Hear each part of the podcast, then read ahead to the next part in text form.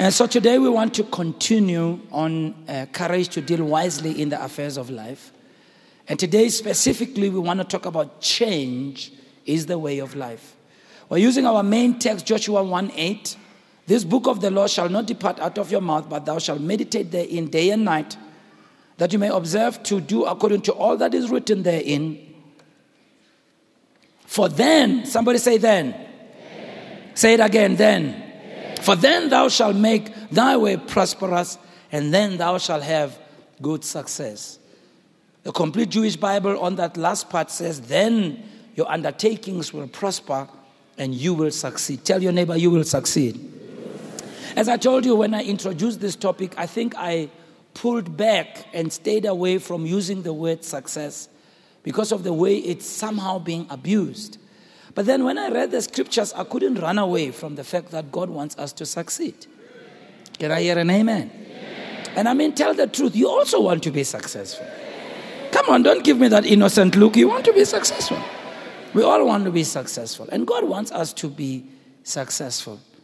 The Amplified Bible reads that last part For then you shall make your way prosperous, and then you shall deal wisely and have good success. And that's the, the, the I've used that for our topic. Uh, uh, courage to deal wisely in the affairs of life. Or I can simply call it courage to be successful. I just wanted to stay away from that. But that's what I'm talking about. Because we all want to deal wisely in the affairs of life to be successful. That scripture tells us that success comes as a result of doing certain things. All right, if we meditate in the word day and night, if we do what the word says, if we act on what the word says, then we will be successful.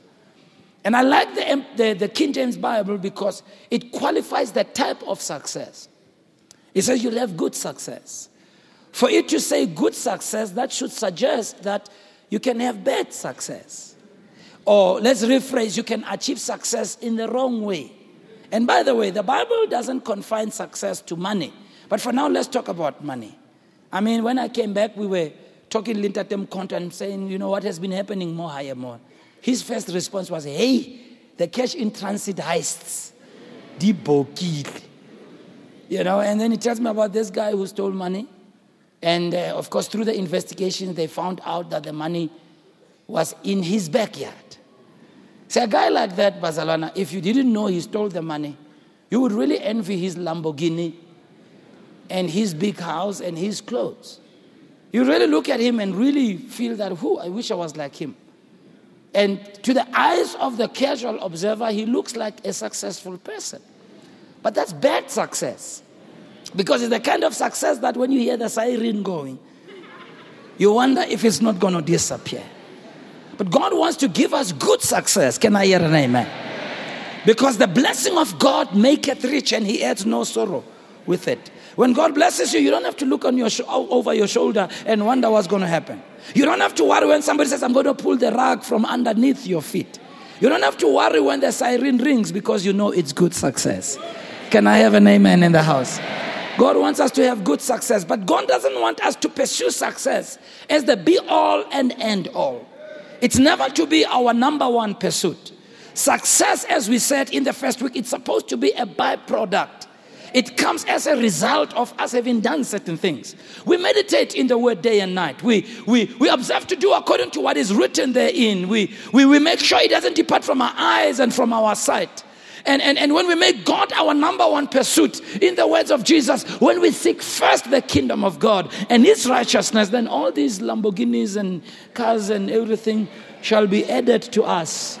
Yeah, they're not the be all and end all. Que pasela, que by product. And when we get them, we don't turn our attention away from God and look at them. No, we use them. We don't apologize for them, okay? We don't feel sorry for having them. We don't have to explain ourselves to anybody for having them, all right? Mara, they are not our be all and end all. When we get them, Arabi funny and stop coming to church. When we get them, Arabi funny and start mistreating people. When we get them, we don't use them as a status symbol. We use them as, as a means to an end. Kekoloi, it is meant to move me from A to B. Whether ke Lamborghini or ke Kia, diatswana kekoloi at the end of the day. Oh, I don't hear amens in this house. But God wants us to deal wisely in the affairs of life, and there are principles to that. We said there are four principles. First of all, we said the first principle there, four of them, is that change is the way of life. That's the first one we said we're going to put down. And that's what we're going to discuss today. Change is the way of life, it's a principle of success. Second principle is self worth is the foundation of life. We won't have time to deal with that this month.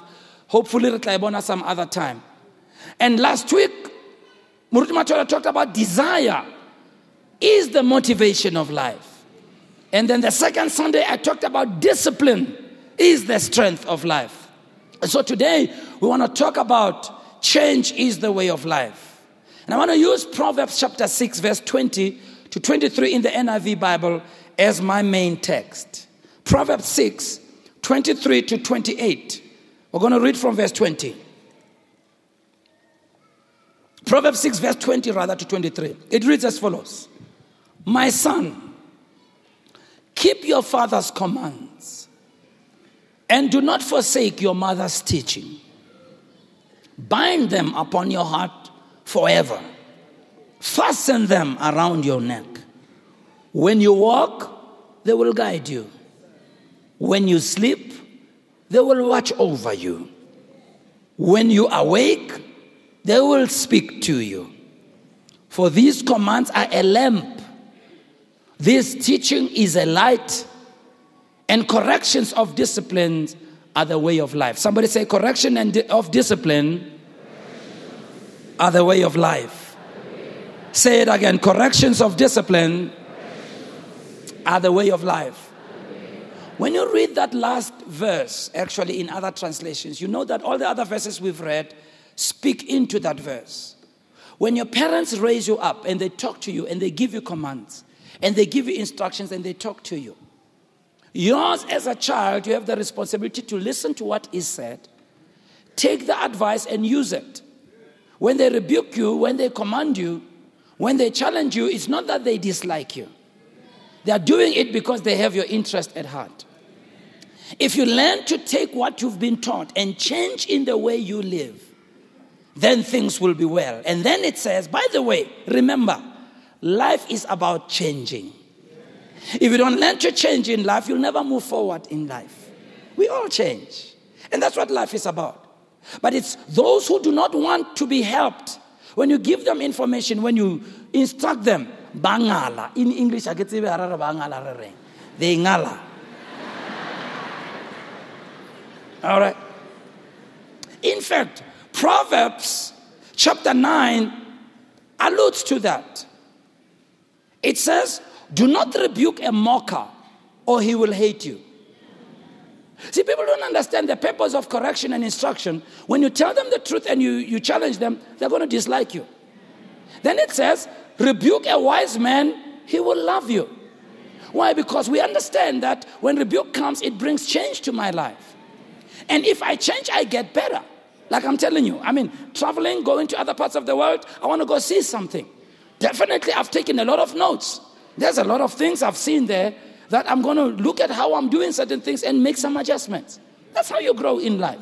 Can I hear an amen? amen? Verse 9 says, Instruct a wise man, and he will be wiser still. See, we add to our knowledge, we continue growing. So we understand we cannot be static, even in what we know. We cannot be static, even in our belief system. We continue adding, and therefore we continue growing. Then it says, Teach a righteous man, and he will add to his learning. But if you teach a fool, a fool doesn't want to take knowledge. A fool doesn't want correction. A fool wangala in English, ngaling. All right. So what he's saying here is that life is about changing. But let's tell the truth. Change is very difficult. Whether it's changing a habit, changing an attitude, changing a job, a city, what about changing a belief system? It's always a challenge. There are things I'm noting now at this stage in my life that I used to believe. I'm not talking in terms of the Bible necessarily, but just certain things that we grow up believing, you know. And then later on, you realize in life, oh, this thing is not true. All things being equal, dying is not true. Now, you have a choice. Either you live in denial, hold on to your belief, don't change, or you relinquish and get rid of what you believed, embrace something new, and then what happens? You become wiser, you move further in your life. Well, changing Bazalon. There's things I'm finding as I grow, I should have done better. I could have done differently. Certain things that you really believed, you even told others. Hey, tell the truth. Lidi rata tse. Ufile bana ba batho ba di reka ba dija, it never changed them. Bua nnete fela. And then when they put it in a test, in a test tube, and by checker scientifically, there was no worth to that thing. Le di-vitamin ne di le siyo mara galo bolela batho re ena tšhomi wa itse kore ke mala ke maoto ke mahlo ke moriri e a solva mara you know when you checked it it didn't do anything now you have a choice either you walk in denial or you accept gore ngoma e yaka e rata e yaka e ha e look at your neighbor and say why o thotse so is he talking about you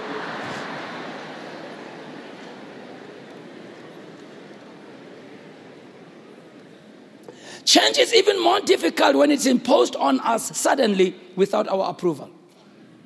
When circumstances in life change and you were not there to necessarily initiate the change, you just have to cope with it. That's even more difficult. But change is the way of life. We are constantly learning and unlearning. We are always entering and leaving. Hmm? We are changing in our fitness, in our health. Yeah. We're at a family event, Mawane, and I was chuckling when I was looking at some of the guys there. My, they have changed. And my, have I changed. Some people back then are the afro. These days, change has happened. I was actually talking with the other one, actually. He came there with a beard. His beard is black and white. I said, ah, Orlando Pirates. He says, no, no, it's called pepper and salt. hey! But that's change. You know. And the problem is sometimes even when you change, you are we born? You know, one day you are doing something, so you squat, and ever since we left class, you didn't realize, or hey, hey, I'm taking a chance of squatting right now. Jesus help me. we changed, Bazadon. You know, a few years ago we were this size, we were this tall, this short, this broad, you know, this high, this whatever, this looks. People used to admire you, they used to envy you. All the hair they envied, it's fallen out. Now, the best thing is to put something in its place.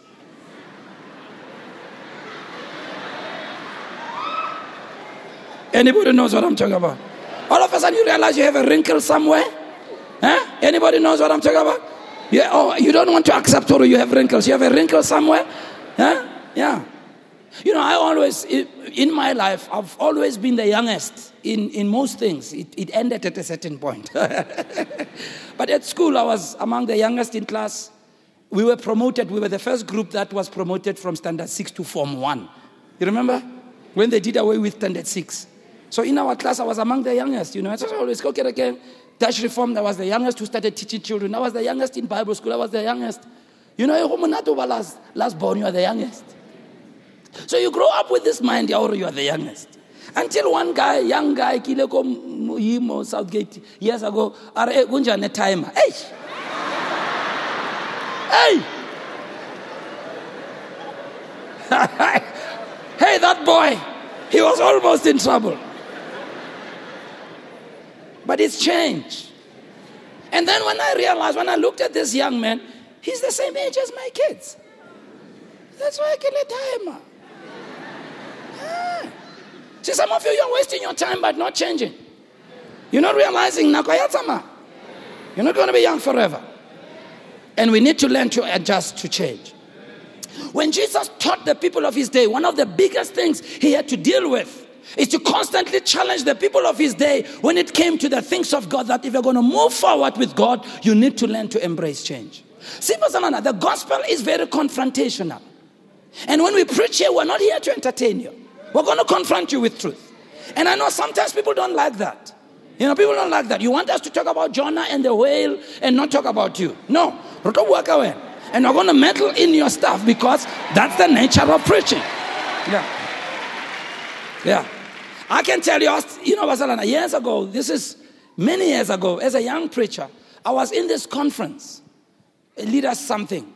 And there was a minister from overseas When he came to preach, hey, this man was really meddling in my business. You know, I sat there thinking, who told him about me? You know? And, and, and I was not happy at all. But I can tell you, Masalan, looking back years later, I realized something. If I didn't listen, some of you are you close your ears, you close your heart. You, you disengage. You don't want us to talk about my suso dulang le Oh, you don't know. You don't, you don't want us. Because you, you, don't, you don't want us to talk about that. You don't, talk, you don't want us to talk about forgiveness and, and, and, and no bitterness because you live in that world. You understand what I'm saying? So you don't want us to talk about being truthful because, you know, how I try to when it adjusted. Anybody knows what I'm talking about? But let me tell you, Basalan, I'm being honest with you now. Looking back, like I told you, the older you get, perspective of life is different. Some things you wish you could have been much more quicker to, to embrace certain things. Had I not listened to that man, I don't think I would be standing here today. I'm promising you. through God 10 Holy Bible, but can it serious. Yeah. But you see, life is like that. Jesus says to the people of his day in Matthew 9, verse 16 and 17, he says, Besides, who would patch an old clothing with new cloth? Huh? For the new patch would shrink and rip away the old cloth, leaving an even bigger tear than before. No one puts new wine into old wineskins, for the old skins will burst from the pressure spilling the wine and ruining the skins. New wine installed into new wineskins so that both are preserved. Jesus is using this analogy of a wineskin because they used to store wine in a wineskin. The container of wine was made out of the skin of animals. If it's still new and fresh, as the wine was poured in there, because new wine is, is active, it releases gases. And because it's active, once it releases gases, the skin, because it's not old and dry and set in its ways, it will expand and allow. In fact, the only way to not break is to allow change to take you along. That's the only way. That's the only way. You know, in the design of things today, it's amazing how they've improved the aeroplanes, even the material they are making it out of. And I was shocked one day. I was watching a documentary where they were talking about how the aeroplanes are made. And they put them through these tests where they kind of put them in a wind tunnel. And the body of a plane is these, these days now, it's been many years now, is designed such that it's not as hard as it used to be before. Because as a plane flies and as it experiences turbulence and air up there, you know, as it comes against the, the wind, the body of the plane has to adjust to that wind. And that's what makes the plane comfortable. It's amazing. You would think it because it's adjusting it would be no, no, no, no, no, no, no. The reason it's comfortable is because it's not, it's not stiff. It allows the wind to change it. See, and, and, and Jesus was telling the people of his day, when the gospel comes your way, when you hear something you've never heard before, when it challenges your belief system, you're stuck. You, you, you, you, you, you don't want to go. You, you don't want to flow with what God is saying in your life. Are you understand, Pastor? Pastor, when you come to church, come and be make up your mind. I'm just going to flow. Tell your neighbor I'm going to flow. Tell your neighbor I'm going to flow. Tell your neighbor I'm going to flow. Tell your other neighbor I'm going to flow. You know what it means to flow? What it means to flow? Remember when you were a young Christian? Eh? You were not self conscious. You came here because you wanted to hear the truth. You so loved the church. You so loved the preaching. You so liked me. And anything we said, you said amen. Any altar call you be made, you came. Any wrong you did, you confessed. But now you've grown up. Now you are stiff. Ah, That's what Jesus was trying to tell the people. Not what Jesus saying. Jesus is trying to impress on them this truth that to you, change should be a way of life.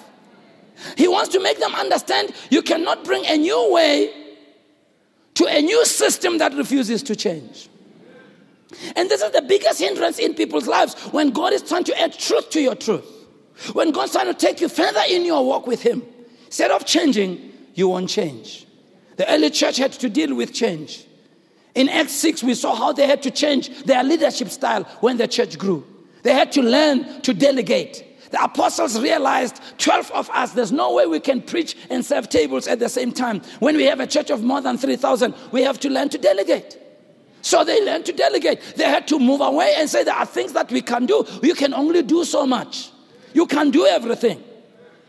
Later on, the apostles themselves in Acts chapter 10 and Acts chapter 15, they learned that the Gentiles can be saved. It's amazing. Peter, even if God had used him so mightily, in his heart he still held on to certain belief systems. He still had certain prejudices. Peter was prejudiced against the Gentiles. He didn't believe that Gentiles can be saved.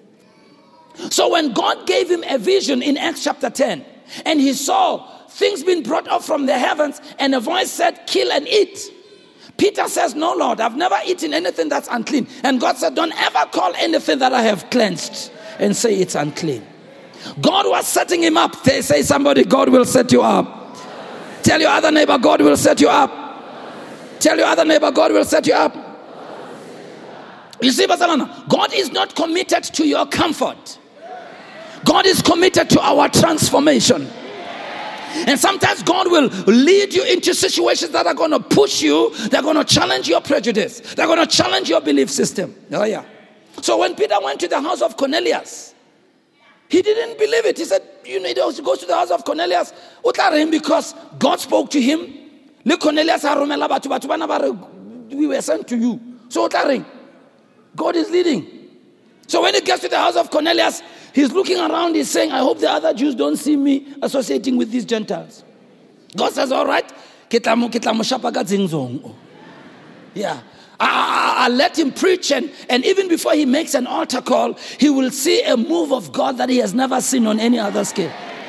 As Peter is preaching, God doesn't wait for the guy to make an altar call. It, whilst he yet spoke, the Holy Spirit fell upon all who heard the word and they heard them speaking in tongues. And those who came with Peter were astonished that even on the Gentiles the Holy Spirit was given. And Peter looks at this and says, Shall anybody deny that these should be baptized as well, like us, seeing that they have received the Holy Ghost just like us? Change is a way of life. Can I hear an amen, Bazalan? Can I hear an amen? There's always an element of pain, however, that goes with change even if the change is for the good. There's always an element of leaving something to embrace something, leaving the familiar to embrace the unfamiliar, leaving the secure to run to what may not seem so secure. This is what trapeze artists do. Watch this. See, this is a good skill and a, an amazing thing that they do. For this girl to fully demonstrate her abilities as a trapeze artist, there is no way we can see the trick in its fullness if she doesn't let go of what she was holding on to. But even in letting go of what she used to hold on to, she has to throw herself into the world of the unfamiliar, throw herself into the unsecure world, believing that the step that she's taking is going to lead to a spectacular show. Some of you, this is what God is calling you to. God is saying, let go of things of the past. God is saying, let go of the beliefs of the past. Change. Throw yourself into the mercy of a living God who will uphold you. But a trapeze artist knows I'll never be able to move to the next step until I let go of the former step. A trapeze artist knows I've got to throw myself and trust that his hands will hold me.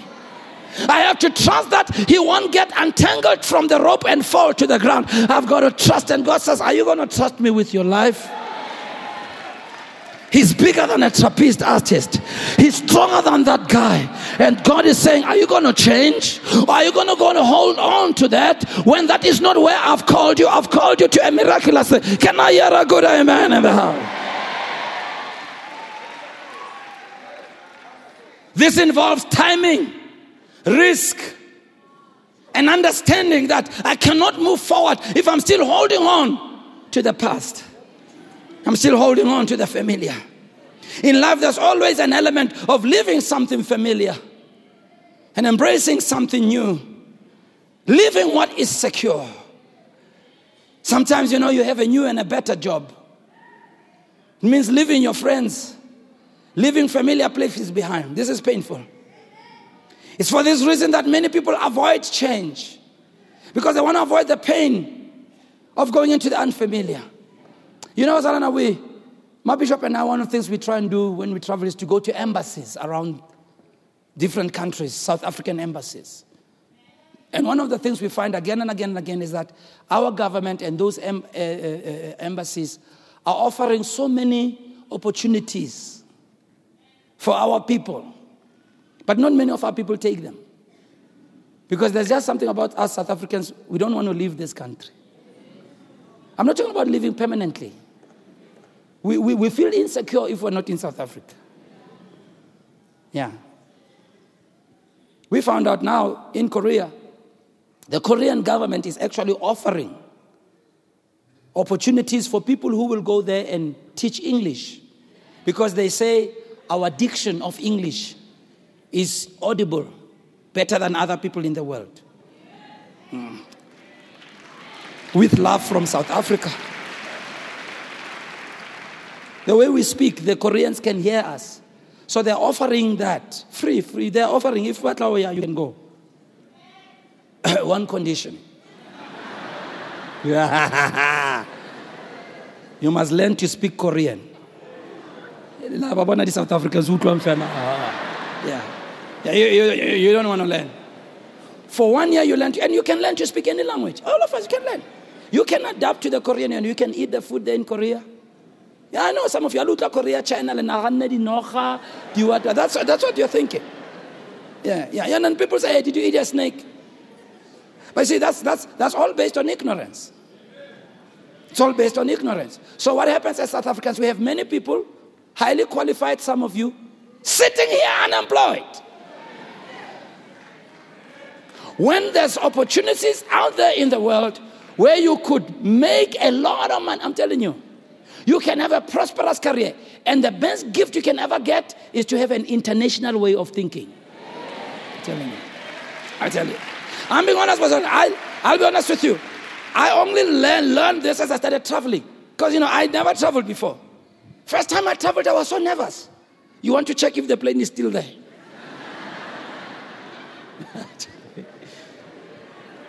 Even when it flies, you want to check if it's still in the right direction. And then when you get to the next country, you feel so uncomfortable because now you meet a new culture, a new people, new food, new weather, new everything. And you're all alone. But you know what I've learned? Even if you get lost, you'll get found. anyway, in the world, if you can speak, I'm telling you, if it's about Bua, ah, that's all you need. You can use sign language, you anything. Speak, you can speak. Wifey, I didn't tell you this one.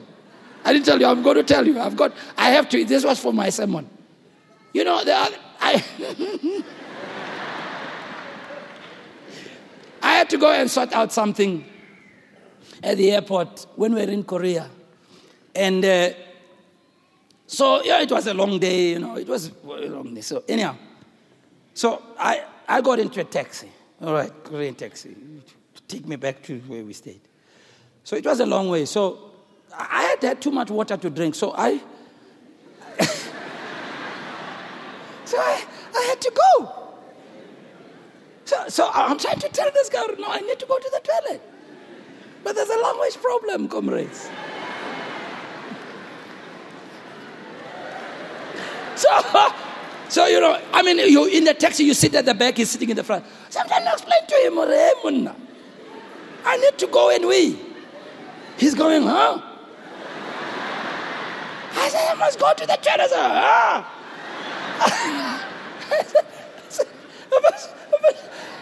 so I'm, I'm trying to show him. I won't show you what I was doing. But I'm, I'm trying to show him. But still, he doesn't get it. And I'm realizing, hey, my bladder is about to burst here. And I'm praying, God, let's not get on a highway. Because if we get on a highway, there's no. So I don't know what happened. And then all of a sudden he went, oh. he looks at me, he goes, he goes, tree. I said, yeah, tree. Yeah, tree. Oh.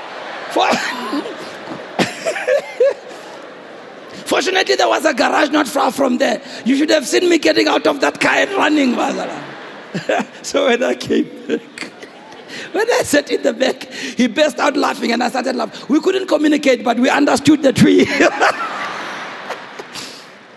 yeah.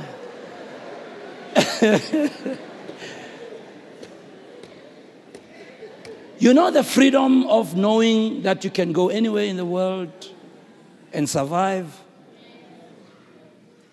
It's a gift. But the security of our thinking deprives us. We have so many of you in this nation. Your gifts and your talents can take you so far out there. But people don't want to go. If they go, abafika kwale ba etsa ntho tsa mosauta ba nwa ba jola. Instead of being focused, yeah, one embassy we talked we talked to them, they were telling us that they were saying, we, you know, look at the, our program, our, our, our doctors go, go, go Cuba. Yeah. ba ya ko cuba ka re ba sponsorile bana ba rona ga ba fitlha kola e eh, bomnandini set of studying so we don't want to change. And, Bazalan, I was telling Mama Kerry, you know, if we're not careful, Bazalan, I'm being honest, I, I'm very patriotic about our country. But one thing that that really gets to me in our country is we don't realize how the rest of the world is overtaking us. Even our airline right now. It's been, there, are, there, are, there are airlines on this continent that are a preference now. Why? Because of the stinking attitude of our people. Yeah. Yeah. We don't, we don't, we're not customer oriented. We, you know, when we arrived at the airport, ke abara refitla, go. You go somewhere else, people treat you well. You know, you here we don't know how to serve. That's a big change. That's a big thing about the, the thing is this will we change? Now you don't like me anymore. Yeah. There are other changes that change nothing. People changing careers only to find out that their new job doesn't make them any happier than their old ones. Or people living good places like their church, their home, thinking that living will solve their problems, and they find out that the change only brings them new problems. And the thing wasn't the environment, it was them who need to change. What's this now? Positive change brings growth. See, following God is positive change, and positive change will bring growth. Negative change, however, will move us backwards. See, following the world and following the things of the world will bring negative change. Now, why do people resist change? Number one, disobedience. When you read the Bible, you'll find that disobedience is the number one thing that God doesn't like the most. Disobedience. When God speaks to us, we harden our hearts, even in a home, but when children are disobedient. When you become a disobedient child, it's one of the worst worst drawbacks you can ever have in your life disobedience. Number two, stubbornness. Some people are set in their ways. Even, even if what they are doing is not working, they, they, they, they still battle for stead. Number three, the unsettling feeling of stepping into the unknown. Look at my trapeze artist. She has to let go and jump into the unknown. You know the feeling there? Stepping into the unknown. New language, new home, new place, new food, new everything. Number four, the failure to see. Sometimes people don't see they need to change. Everybody around you can see who I'm trying to change. You know, I don't know this sayings tse re di buang tsena but i guess some of you le tla re bolelela ka sekgowa i know there's a saying in english bare the king's fly is open mara nobody will say anything it's kind of paraphrased like that Zipia high, that's the fly. Isn't it saying, it's saying you know, a king akaye mamona zipi bulegile mara ka ore ke morena. None of us is going to volunteer to say, ah, Your Majesty. Dikgomo di tswile sake no no no note here's the king standing here speaking doing all the things. He's fine. But we who are looking at him we're not even listening. Mara, nobody's going to volunteer the information. He's busy doing this thing. We are so distracted because, hey, my Lord, kunenkinga a problem. The sad thing is, he doesn't realize he needs to change. He's going on business as usual. Some of you, that's where you are in your life. Everybody around you is up to here, Gwen. Hey, hallelujah. Oh, Jesus.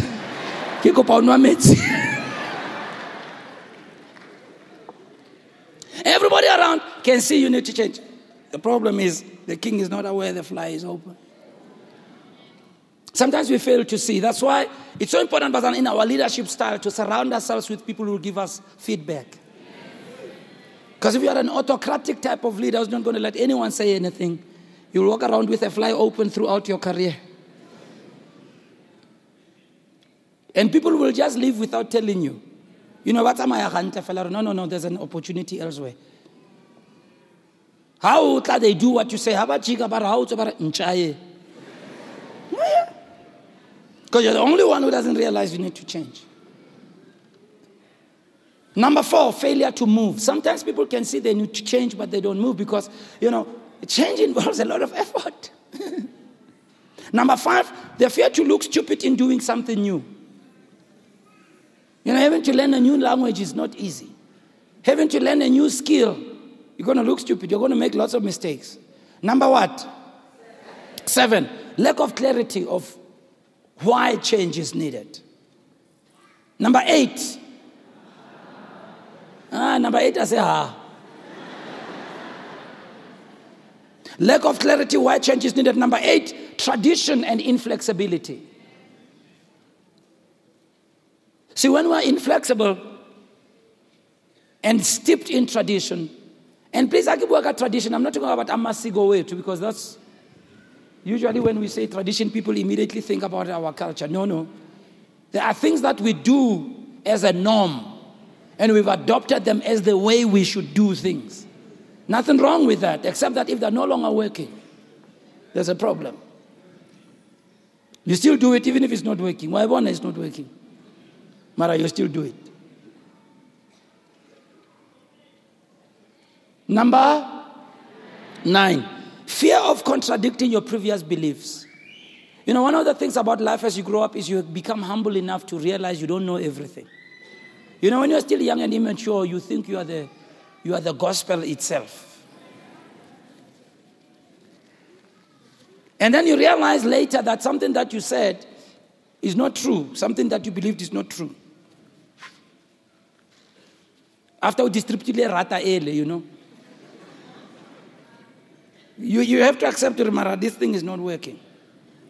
So as you get older, you become very, that is if you are learning, because sometimes you, you, you can become older and become a very difficult person. So, so it doesn't mean when you become older, you become nicer automatically. You know? But if you learn, if you allow life to teach you, you realize that some of your beliefs, so you, you, you have to say, I'm sorry, sometimes publicly you have to own up. Like we did in December, you know, when we wanted to change this service to 10 o'clock. You remember? Yeah, I realized last December, aye, aye, aye, 10 o'clock. Eh. I know I explained, Mara, aye. So I had to come here and say, uh,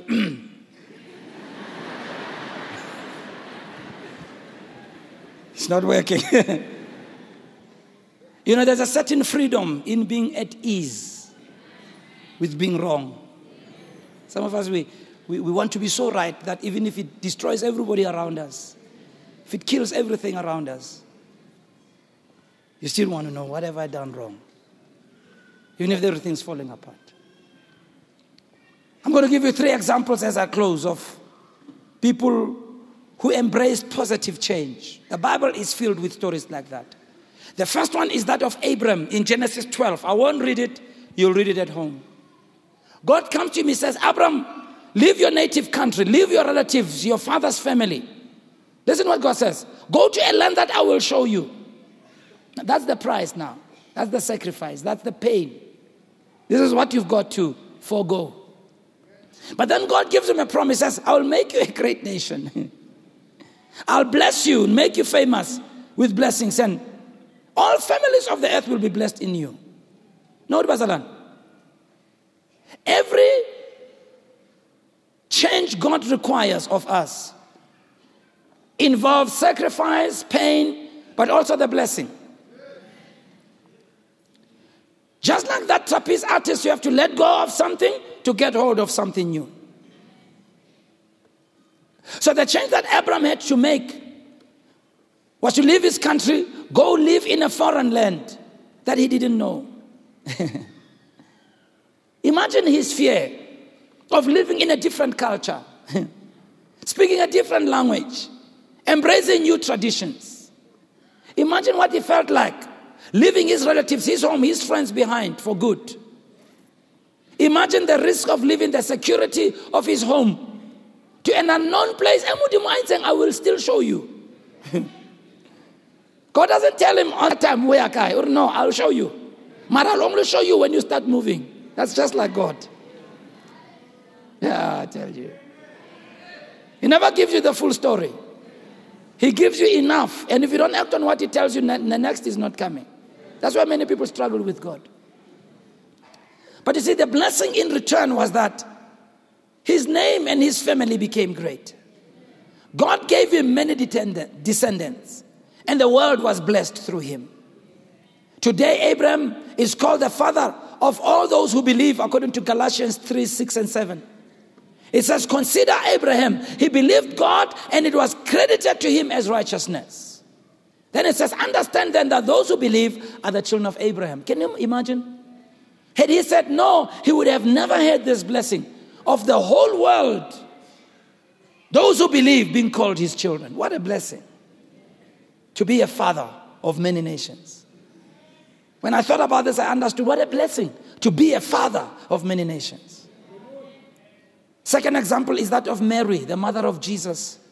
When you read in Luke chapter 1 from verse 26 to 38, an angel comes to her, gives her a message from God that the Holy Spirit will come upon her She's going to become pregnant. Mary is engaged to Joseph. And now she's going to be pregnant. She's going to tell people something that they were not there when it happened. They were not witnesses when the angel spoke.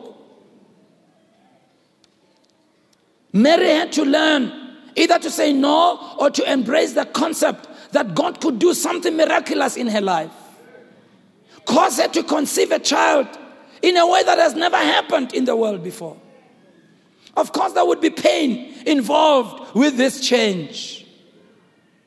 The pain of suffering, which is associated with childbirth, but even more so, the loss of reputation. Can you imagine? There's a possibility a husband could say, Ah, udlala ngam can you imagine how she had to try and explain to her friends how it happened that she became pregnant? She says, No, it was not Joseph. Can you imagine the skeptics? Ah, yeah, we, were not, we were not born yesterday. Can you imagine the ridicule? Even when the child was born. When you read, you, you can tell that Jesus was called a child born out of wedlock. The fact that she'd be different, she'd always live with the knowledge and the experience that no one could fully understand.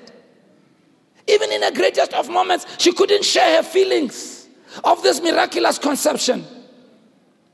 Can you imagine the pain of loneliness and solitude in this culture where people ostracized her for what she did? And this would be her life. And to cap it all, she would watch this child crucified on the cross or the pain that goes with change. But Mary saw the blessing attached to this change. She saw that Of all the people, God chose her to put favor on her. of all the women, she would be the only woman. The only woman to be chosen in this way. She would be the mother of the King of Kings and the Lord of Lords. She would have the privilege of raising the Messiah who would die for the world. She would have the privilege of knowing the, the, the, the Son of God as the Son of Mary. So she changed her mind and embraced change about what God could do. As you need to embrace change about what God can do, even if people don't believe it. Even if people don't believe you can stay away from drugs, they don't believe you can live a clean life. They don't believe you can live in a way that honors God, but still embrace the change. They don't understand this praying of yours. They, they don't understand this reading of the Bible of yours. They, they don't understand when you go to church when it's cold. They, they, they don't understand why you are so obsessed with it. They ostracize you and they make stories about you and they say all kinds of things. Suffer the pain, but my goodness, the blessing that comes. The blessing that comes. My last example the rich young ruler in Mark chapter 10. This one is a it's a bittersweet story. In that this young man, the Bible shows us that he was young, but he was very wealthy, and obviously wealthy out of having obeyed the word of God. But unfortunately for him, in the process, he lost perspective. He became attached to what God had given him. However, in his own spiritual journey, he had this one question that was burning What must I do to inherit eternal life? And, and, and, and one day, an opportunity came where it's not just any rabbi who was there, it was Jesus who was there. Read it there in Mark chapter 10. I love it in the NIV. Verse 17, it says, As Jesus started on his way, a man ran up to him. This guy, when he saw Jesus, he thought, My goodness, here's my opportunity. What I've been waiting for. You know, sometimes we, we are believing God for something, we, we're trusting God for something, we're going to God for something, or we're coming for counseling, we, we, we're approaching the spiritual leaders, but just like this man, we're not ready for what God is about to tell us. This guy runs and he's so passionate that he doesn't even stand. He, he falls at the feet of Jesus. Listen to his question. Oh my goodness. He asked, What must I do to inherit eternal life? He first of all started calling Jesus good teacher. Verse 18, Jesus says, Why do you call me good? No one is good except God alone. Then Jesus says, Munna, you know the commandments. Don't murder, don't commit adultery. Don't steal. Don't give false testimony. Don't defraud. Honor your father and your mother. The guy says, Stop, stop, stop, Jesus. These things I have done ever since Kilimunyad. Obviously, that's why he was so blessed. And then it says, I tell you, this is a sad one. Jesus looked at him and loved him. Basalan, Jesus loved him like Jesus loves you. Jesus loved him, and because Jesus loved him, he's gonna, he's gonna open to him the secrets of heaven. He's been, he's been having this burning question. He's been waiting for this golden opportunity. There it is, presented to him on a plate. Jesus loves him. But then Jesus answers his question because he realized this guy has a problem. He says, There's only one thing you are lacking. Go sell everything you have, give to the poor, you'll have treasure in heaven. And then Jesus nails it. He says, Then come and follow me. There's no other person that Jesus extended this invitation to except the 12. The 12 had already been chosen. Jesus never ever offered the opportunity to anybody else but to this young man that he loved. This young man that when he looked at him, he loved. But something had happened to this young man. He had gotten lost in what God had blessed him with. He had forgotten where he came from. He had forgotten his roots, and Jesus loved him to try and bring him back to who he used to be. But when Jesus tells him the key, instead of receiving advice and changing, verse 22 says, And the man's face fell. He went away sad because he had great wealth. What he had blinded him. His love for money blinded him. His attention on what God had blessed him with blinded him. He forgot where he started, like so many people forget where they started. But I must be honest with you, it pains me sometimes when I meet some people. Kahulu, Our young people who grew up here in church. We know them, Balebanyan. They grow up, get your first school, first matric, go to university, get a degree. Then we officiate at their wedding. And then a year later, you meet them, they're no longer coming to church. Yeah. Now, about not the wine. And that's why I wine, Babu was Hoase. So, so ambidextrous.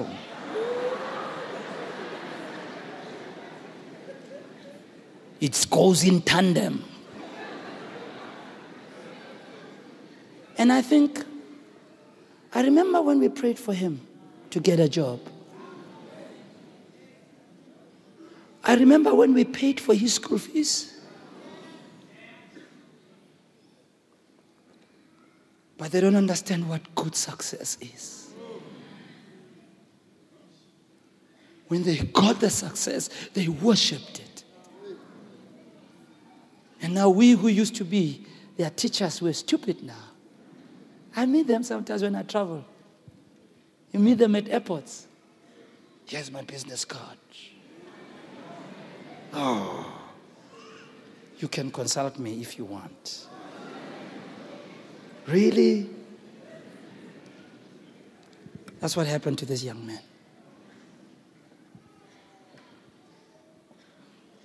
This young man valued the law, his own ability above the ability of God.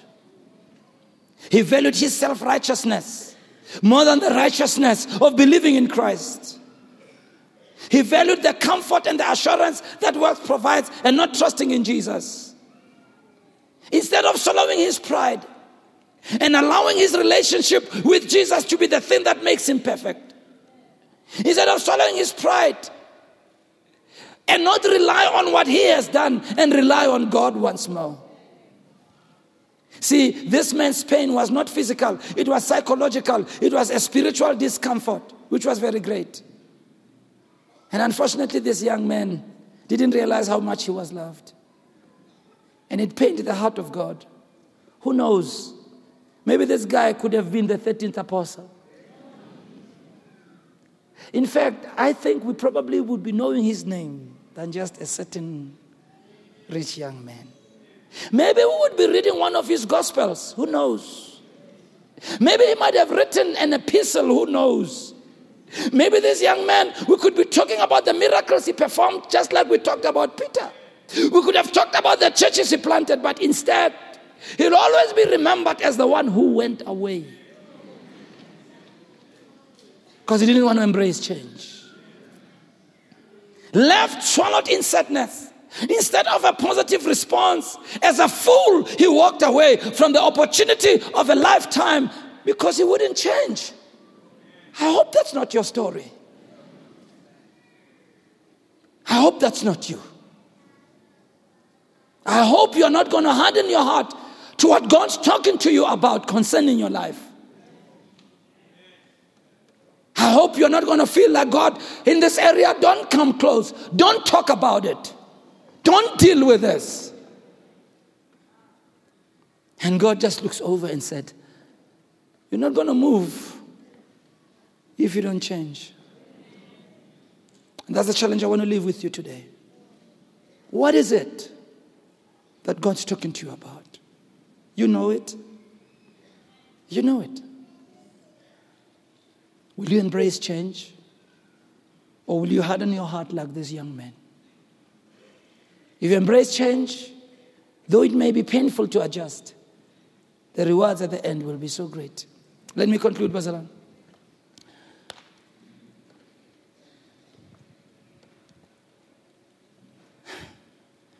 As a young man in 1979, when I got the call of God into ministry,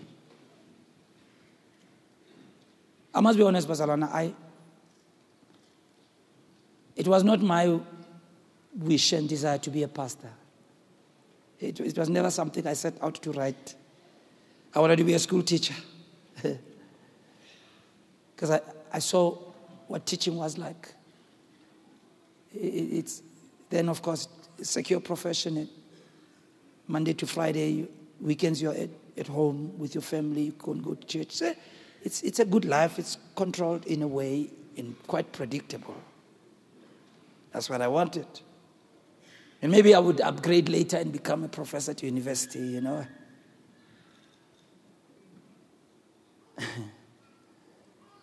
and then the 8th of July, 1979, call of God comes.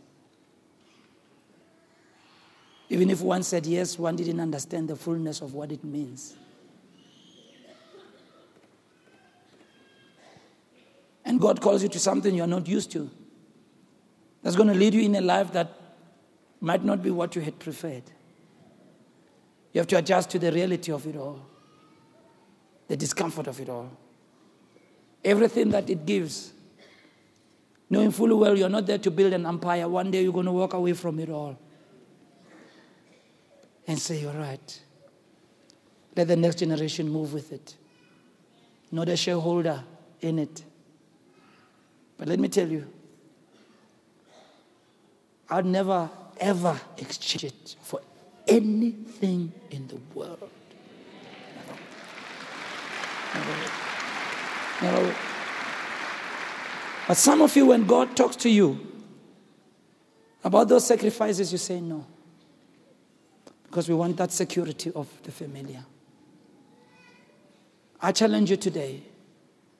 Will you let God speak to you about your life? Some of you probably you've been coming to this church hearing how Jesus can change lives and save people. And even now, you haven't done anything about it.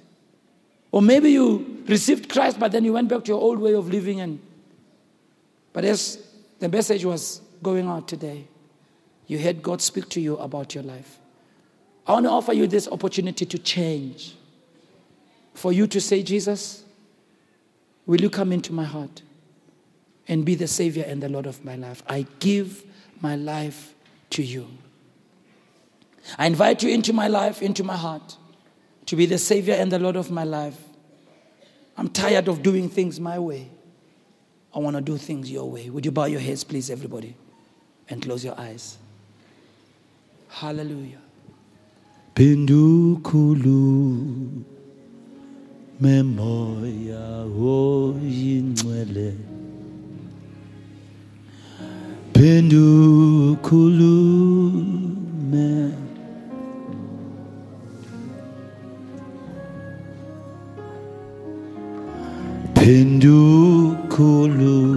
Pindukulume moya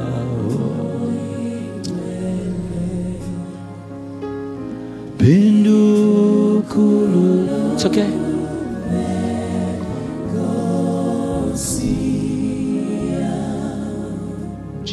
Bow your heads and close your eyes, Lord.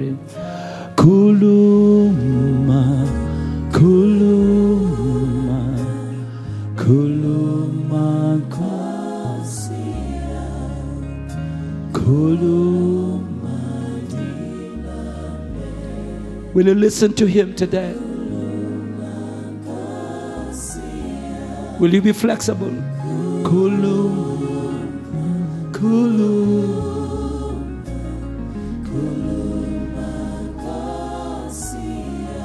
Let him whisper to your heart.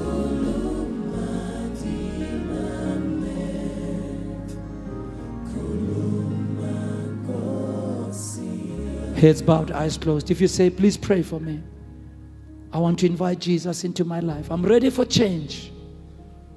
I'm ready for change. I may not understand fully what it's about, but I know I need God. I need God's intervention in my life. My life is not pleasing to God. Please pray for me. If that is you, would you raise your hand right where you are? I want to pray for you, please. Raise it up. Thank you for those hands. God bless you. Raise it without any fear, without any shame. Keep it raised. This is the time when I say, God, I've heard what you said. I'm responding to you. I'm not going to harden my heart. I'm not going to walk away like the rich young ruler. Bitter in my heart, disappointed in my heart. I'm going to say yes. Thank you for your hands. Would you stand, please? All those of you who raised your hands, please. Can you please stand right where you are? Please go ahead and stand on your feet. Just stand. I want to pray for you. Go ahead, lady. Just stand. Stand. Stand right where you are. Stand. Go ahead and stand, please. Everybody, just stand all over. Stand all over. You don't need to be afraid or ashamed. You don't need to be afraid or ashamed. See, when we come to God, we don't need to be afraid or ashamed in any way. All God can do is to wish for us the best things and the best of life. You can put your hands down.